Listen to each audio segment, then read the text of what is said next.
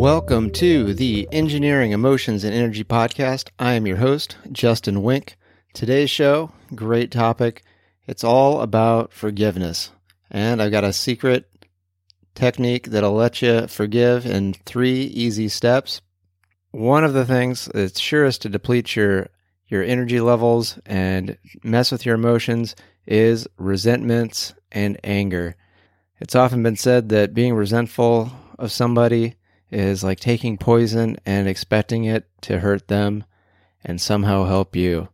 So, we've all already heard of forgiveness, and it's one of those things where, all right, I got it. How do I actually do it in practice? Because I've mentioned before, I've been doing the six phase meditation from Vishen Lakhiani, founder of Mind, Mind founder of Mindvalley, folks. I've been doing a yoga teacher training and had uh, 12 hours of uh, of yoga teacher training. So I'm a little all over the place, but we have a fantastic show. So forgiveness is one of the six phases. In fact, it is phase three. First phase is compassion. Second phase is gratitude. Third phase is forgiveness. If you want all six phases, you can go look up the six phase meditation yourself. So there's a lot on forgiveness, and this is an area that's always been very difficult for me because I I can have a lot of complaints and challenges, and especially recently, I've been in quite a funk. My company released earnings, so that's when the company leaders tell you all about how the company did, how we're going to do, and sort of critique the performance of all the employees. And for whatever reason, it was record breaking, yet still not good enough.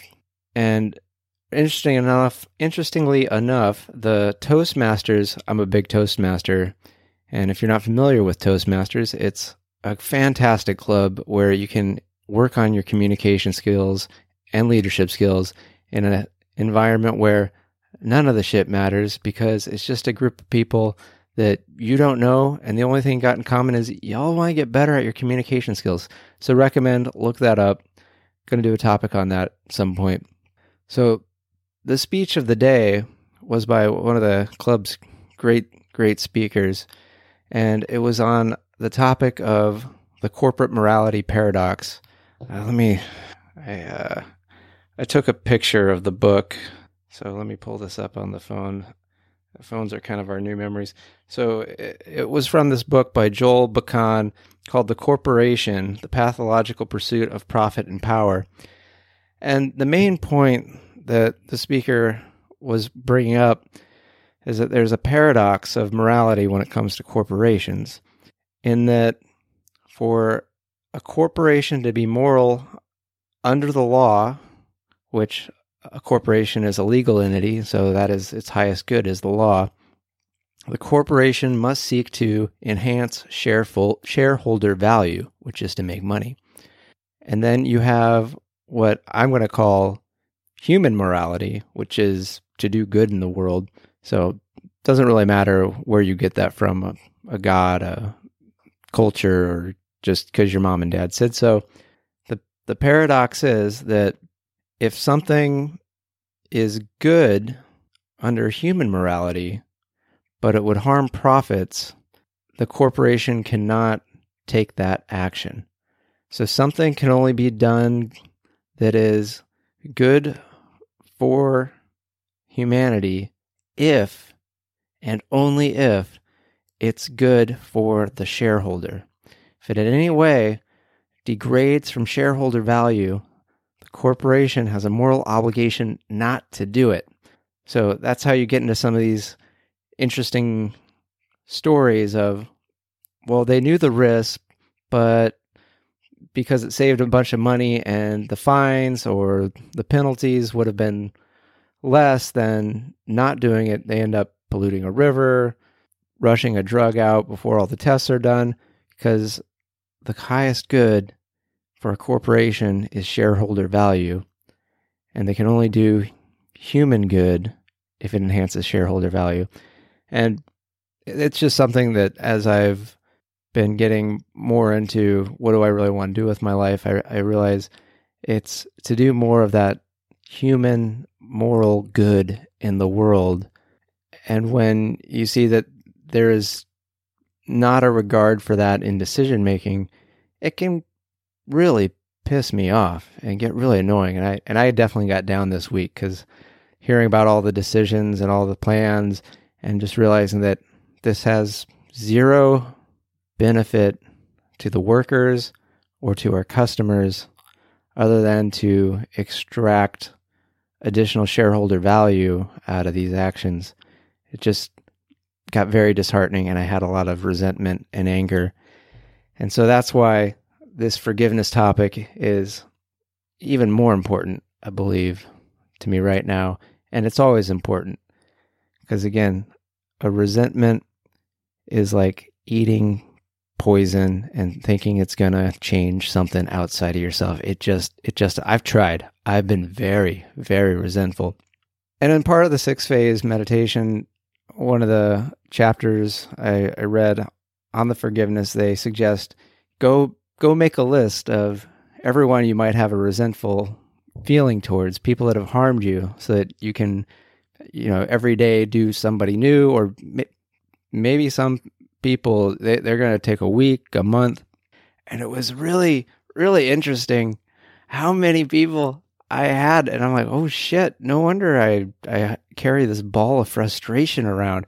I mean, I got my mom and my dad, my sister, like that's easy. But I've got a chorus teacher from when I was in third grade, cello teacher from when I think I was in third, my ele- elementary science teacher, Mrs. Cohen. Oh, she was such, she was such an asshole. She had a mandatory group and an optional group. And if you did your homework and you did as you were told, you got to be optional. You got special privileges. And if you did not, then you were mandatory and you did not get the special privileges. Oh, she sucks. I had a best friend in elementary school, James, who later ended up hating me. Uh, some kid who made fun of my speed racer shirt in, uh, in junior high. Uh, this this guy that uh, hung out with made fun of me in junior high. I've got old managers, their managers, ex girlfriends, women I've dated, the professors of friends of mine that caused them a lot of pain. So then I had to hear a lot of the complaining. Old professors of my own. My Pop Warner football coach, he just threw me in and had the big, biggest guy, linebacker, just tackle me mercilessly. All sorts of people that I've got complaints about that I can work on forgiving. And most recently, I decided, oh, I can apply this to uh, the senior leadership at my company and let go of that and be able to live in a little bit more joy and happiness. So, how do you actually go about forgiving? It's a, such an easy word in practice. These these people did things I didn't like. Some of them are really wrong, bad, should not be repeated. And forgiveness does not mean that you say the behavior is okay. You're just saying, I'm not going to be angry at you actively. It's a statement of I am going to live in the present. I am not going to take the past with me everywhere I go because that doesn't improve my life. My life is about the present and the possibilities I want to create. So if somebody did something illegal, they should, of course, have to pay the penalty for that, whatever it is. But there's no need to worry about any punishments and hold a grudge and keep a resentment as well. The resentment, the grudge, the hatred, the anger is not going to improve any legal consequences or other consequences. And in fact, that just might make it more difficult for you to do what's actually necessary to do for those consequences to actually be rendered.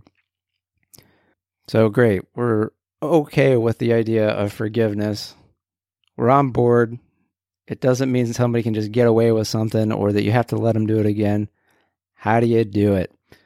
So, three steps. And this is an adaptation of a technique I learned a while ago called three categories. The three categories are negative, neutral, positive.